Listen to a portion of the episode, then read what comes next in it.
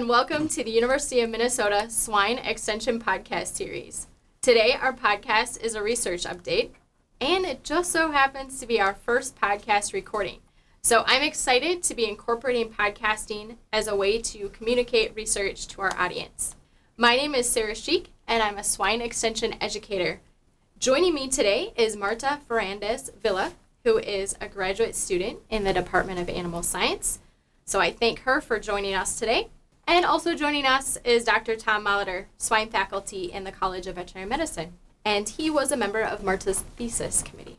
To get us started today, Marta, will you tell us about yourself, including who your graduate advisor is and the area of focus during your master's program? Yeah, absolutely, Sarah. Thank you very much for having me here.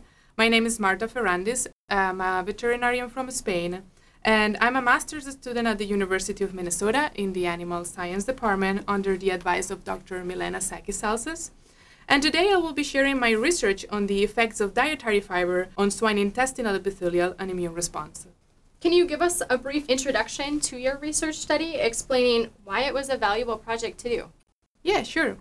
Feed ingredient costs have been increasing during the last 10 years.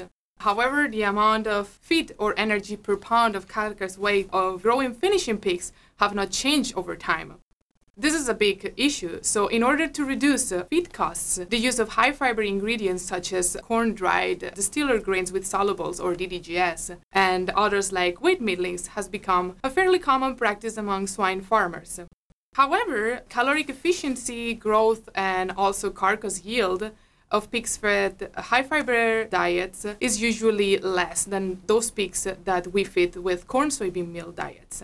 So supplementation with, for example, fiber degrading enzymes is a possible approach to revert the negative consequences of feeding high fiber diets to these pigs.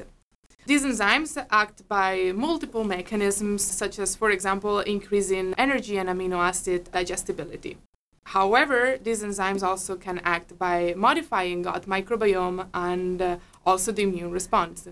In fact, different components of fiber will modify the intestinal microbiome and microbial metabolites.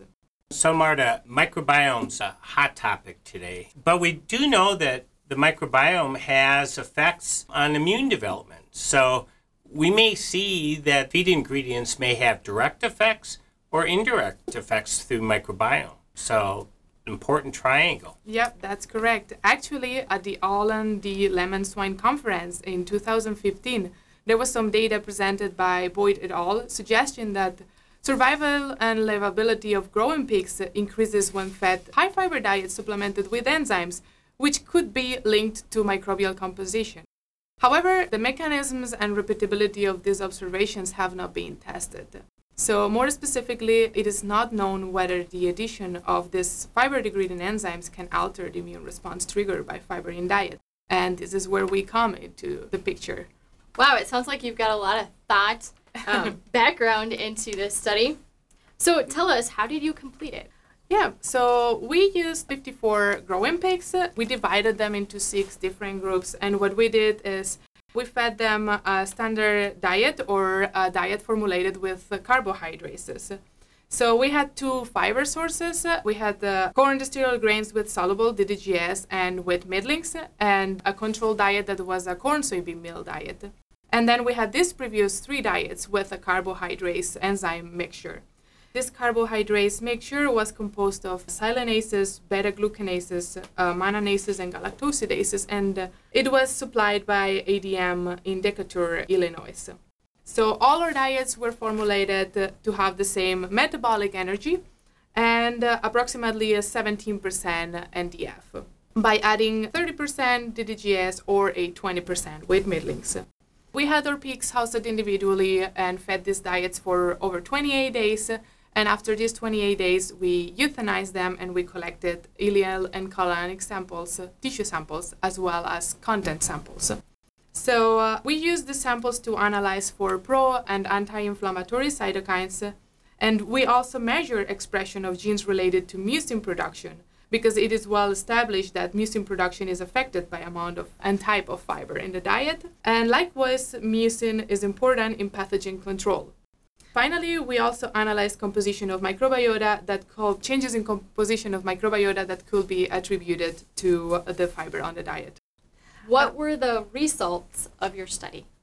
We observed that the concentrations of pro inflammatory cytokines, uh, such as interleukin 1 beta and uh, interferon gamma, were increased in pigs fed high fiber diets supplemented with carbohydrates. The high fiber diets without enzymatic supplementation induced more anti inflammatory cytokines, particularly interleukin 4 and 11, when compared to the enzyme supplemented diets. Especially interleukin 4 concentration was higher in the animals fed with middling diets when compared to the other diets, and interleukin 11 was uh, higher in uh, ileum and colon of all those pigs fed high fiber diets. We also saw an increase in mucin production after feeding the DDGS and the wheat middling high fiber diets. Diets supplemented with enzymes also showed an increase in mucin production, but not as sharp as the increase observed in the high fiber diets without the enzymatic supplementation. Microbial composition in ileum and colon was also modified, but the changes were rather modest. And of these results that you shared with us today, Marta, what are some of the important takeaways?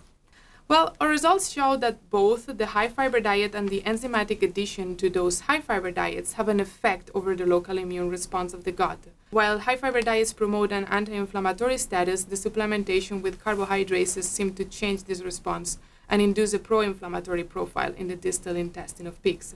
It is interesting to notice that these immune responses may not be induced by changes in the composition of the intestinal microbiota, suggesting different mechanism. Another important finding is that the high fiber diets seem to trigger an increase in mucin production in the intestine of pigs.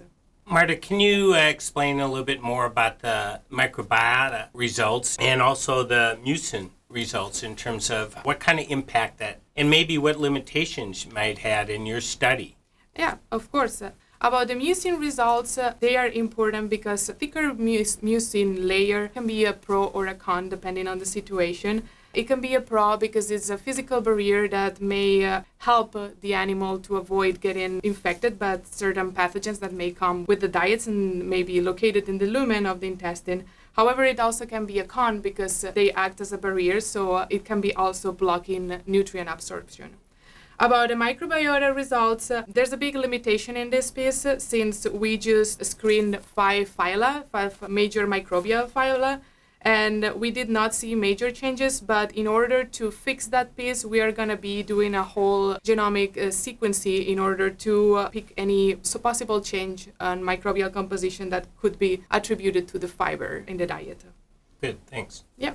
So moving forward, our group will also continue to isolate the factors in fiber that affect immunity. For example, is this effect the product of viscosity, or is this the effect of oligosaccharides formed during the fiber degradation? So yeah, our swine nutrition group will be busy this next year to get all this task done. So you're leaving them with those added studies to do. Yeah. Is that what you're saying? Yeah, exactly. So, based off of these results that you did share with us, what conclusions can be made from your study? So the main conclusions will be that the immuno- immunomodulatory effect that we have observed triggered by high fiber diets and enzyme supplementation may be a potential tool to fight certain infections. So, Marta, let's look into that a little bit more. First of all, you've talked so far about immune response, and you're measuring cytokines, and you're looking at pro inflammatory and inflammatory cytokine. What's the yin and the yang? What's the good and the bad of cytokines? Of course, in here, there's no good or bad. The main point is we want to keep the balance. So, whichever type of disbalance will also induce disease. So, the point in here will be we do not want to trigger a very strong, neither pro inflammatory or anti inflammatory response. So I guess when I talk about potential tool to fight infections, what I mean is to help the body of these animals to be able to face a pathogen when it comes. So, are you talking about differential diets that need to be available for pig, whether they're fighting in infections or recovering from it? Yes, that is correct. And that's something that has been previously shown. In here, what we are doing is we're bringing up new ingredients that could be potentially used for this di- the formulation of these differential diets. Another take-home message, and probably the most important, is as we already mentioned, the possibility of uh, link diet with fighting diseases and the impact that this can have in the productivity of these animals. Great. Sounds like you found a lot of interesting applications from your research. Well, let's hope so. As always, good research results in more questions than answers. And you have both some answers, but again, a lot more questions that need to be pursued. yeah, that, definitely. Well, Marta, as we near the end, do you have any closing remarks that you would like to give? The only thing that I want to point out is uh, I would like to uh, thank everybody that has been helping me during these two years. My advisor, everybody from the swine nutrition department, as well as my committee members, and uh, everybody that may be listening this podcast. It's been a pleasure to be here. Thank you. Well, with that, this wraps up our podcast for today. Again, I would like to thank Marta for sharing her graduate research with us. I'd also like to thank Dr. Tom Molitor for being with us to add to our conversation today. And would also like to give Marta good luck as you pursue your PhD in Germany at the University of Vienna. Right, thank you very much. uh. Thank you to those listening to the University of Minnesota Swine Extension podcast. This has been Sarah Schieck, Swine Extension Educator, along with Dr. Tom Molitor, Swine Faculty in the College of Veterinary Medicine, and graduate student Marta sharing her research with us today. To further connect with the University of Minnesota Swine Extension, please visit our website at www.extension.umn.edu backslash swine. And to learn about research being done by our swine faculty in the veterinary medicine, please visit their Swine in Minnesota blog at www.umnswinenews.com. And also to remind you of our Swine Health Conference, our Allen D. Leman Conference, that is scheduled for September 18th and 19th, 2017 in St. Paul.